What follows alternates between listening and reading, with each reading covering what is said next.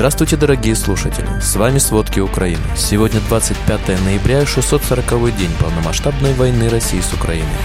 Армия России выпустила по Украине рекордное количество ударных БПЛА – 75 шахедов.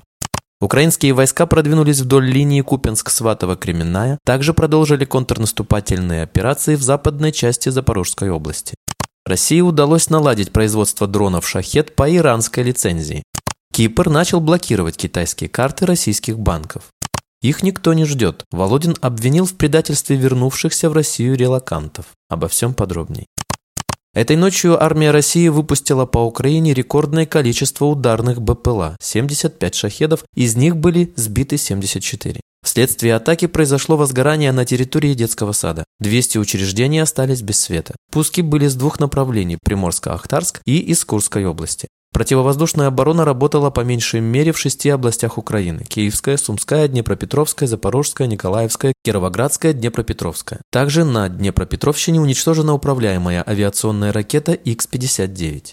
По данным Института изучения войны, украинские войска продвинулись вдоль линии Купенск-Сватово-Кременная и также продолжили контрнаступательные операции в западной части Запорожской области, где добились некоторого успеха. Тем временем российские источники утверждали, что войска России продвинулись в районе Богдановки, Верховского водохранилища, Клещеевки и железной дороги возле Андреевки. Украинский генштаб сообщил, что атаки российских войск близ Богдановки, Ивановского, Клещеевки и Андреевки были безуспешными.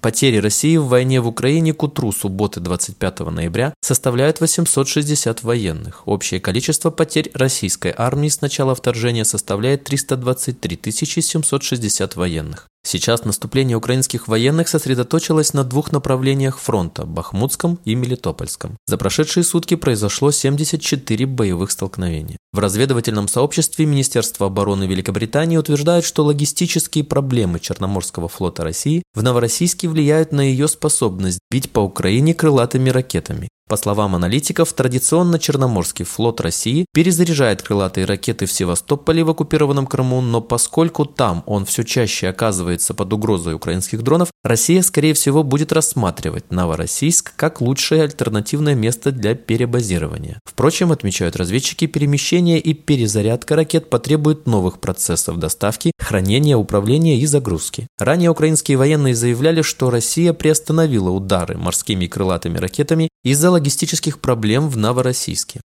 Экс-командир роты украинского батальона Айдар Евгений Дикий в интервью заявил, что России удалось наладить производство дронов «Шахет» по иранской лицензии. В Алабухе действительно заработал завод. По словам Дикого, если в предыдущих случаях это был просто иранский шахет, на котором сверху нарисовано было слово «герань», то теперь уже внутри определенная часть комплектующих российского производства. Это говорит о том, что россияне осуществляют полноценный лицензионный выпуск дронов по иранской лицензии. Напомним, в августе издание «Вашингтон-Пост» со ссылкой на секретные документы, к которым получили доступ журналисты, сообщало, что Россия к середине 2025 года хочет произвести 6 тысяч дронов «Камикадзе» на своей территории с помощью Ирана. Историк и профессор Украинского католического университета Ярослав Грицак рассказал, что Владимир Путин собирался разделить Украину на три части. Первая часть – Юго-Восток, то есть так называемая Новороссия, русскоязычная часть Украины, должна была присоединиться к России. По словам историка, Запад Украины Путина не интересовал и не интересует до сих пор. А из оставшихся территорий Путин планировал создать некий украинский вариант Беларуси, Малороссия, где в Киеве будет свой президент, аграрный, без крупной промышленности, без западных территорий и целиком под влиянием Москвы. На пункте пограничного пересечения между Эстонией и Россией в эстонском городе Нарва продолжается приготовление к возможному закрытию границы. На мосту установили дополнительные заграждения. Первые бетонные пирамиды на мосту в Нарве появились еще вечером 16 ноября, после того, как на восточную границу Эстонии прибыли 19 граждан Сомали и Сирии, которые пытались без законных оснований проникнуть в страну. В правительстве Эстонии накануне заявили, что готовы закрыть границу с Россией, как это сделала Финляндия. Российские граждане столкнулись с новыми проблемами с банковским обслуживанием на Кипре, крупнейшем офшоре для российского капитала, где перед началом войны находилось 212 миллиардов долларов российского происхождения. Как сообщает ТАСС, на острове перестали работать карты китайской платежной системы Union Pay, которые российские банки выпускали как альтернативу покинувшим страну Visa и MasterCard. Сложности у россиян на Кипре, который до последнего времени позволял оплачивать услуги и снимать наличные в банкоматах местной платежной системы, начались на прошлой неделе. В числе банков, попавших под ограничения, оказался «Газпромбанк», последний из крупных госбанков, не включенный в санкционные списки Евросоюза и сохраняющий возможность операций в евро. Минфин Кипра, в свою очередь, сообщил, что власти республики не давали никаких указаний по работе Union Pay в банкоматах. Решение было принято поставщиком платежных услуг в соответствии с его собственной политикой оценки рисков, вытекающих из действующих экономических санкций против России и Беларуси, подчеркнул представитель ведомства. Российский министр транспорта Виталий Савельев заявил, что в результате введенных против авиаотрасли санкций Россия потеряла 76 пассажирских самолетов. Об этом сообщает российский коммерсант. Санкции в отношении российской авиаотрасли были введены после начала российского вторжения в Украину. В частности, США и ЕС запретили поставки в Россию самолетов и комплектующих, а также обязали лизингодателей вернуть самолеты, которые уже сдали в лизинг. Их количество, по данным Bloomberg, составляло до 40% российского флота. Однако более чувствительно санкции ударили по состоянию авиаотрасли. В 2023 году на российских самолетах стало опасно летать. Авиационные инциденты случаются с регулярным постоянством. Несмотря на это, большинство самолетов продолжают летать, хотя они и отрезаны от важных обновлений программного обеспечения и обслуживания, которое необходимо для гарантии их летной годности. При этом в России начали скрывать неисправности самолетов.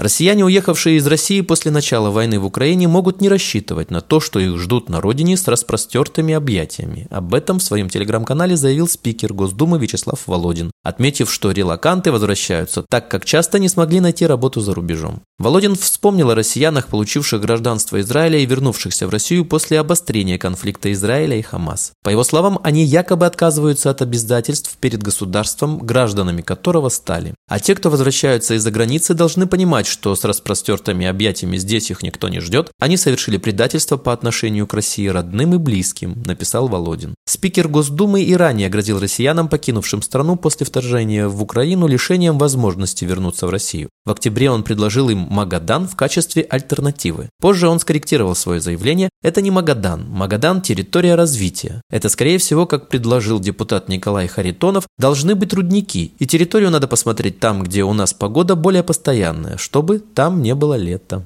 Несмотря на критику со стороны Володина, 43% россиян выступают за стимулирование возвращения уехавших на родину. 39% поддерживают положительные стимулы, а 4% высказываются за негативные стимулы. Запрет на возвращение поддерживают 20% граждан. Спасибо, это были все главные новости о войне России с Украиной к этому часу. Помните, правда существует, а мы стараемся сделать ее доступной. Если вам нравится то, что мы делаем, пожалуйста, поделитесь этим подкастом с друзьями в России. Также, если вы хотели бы помочь нам делать материалы еще более качественными, пожалуйста, оставляйте фидбэк. Это очень важно для нас и для распространения правдивой информации.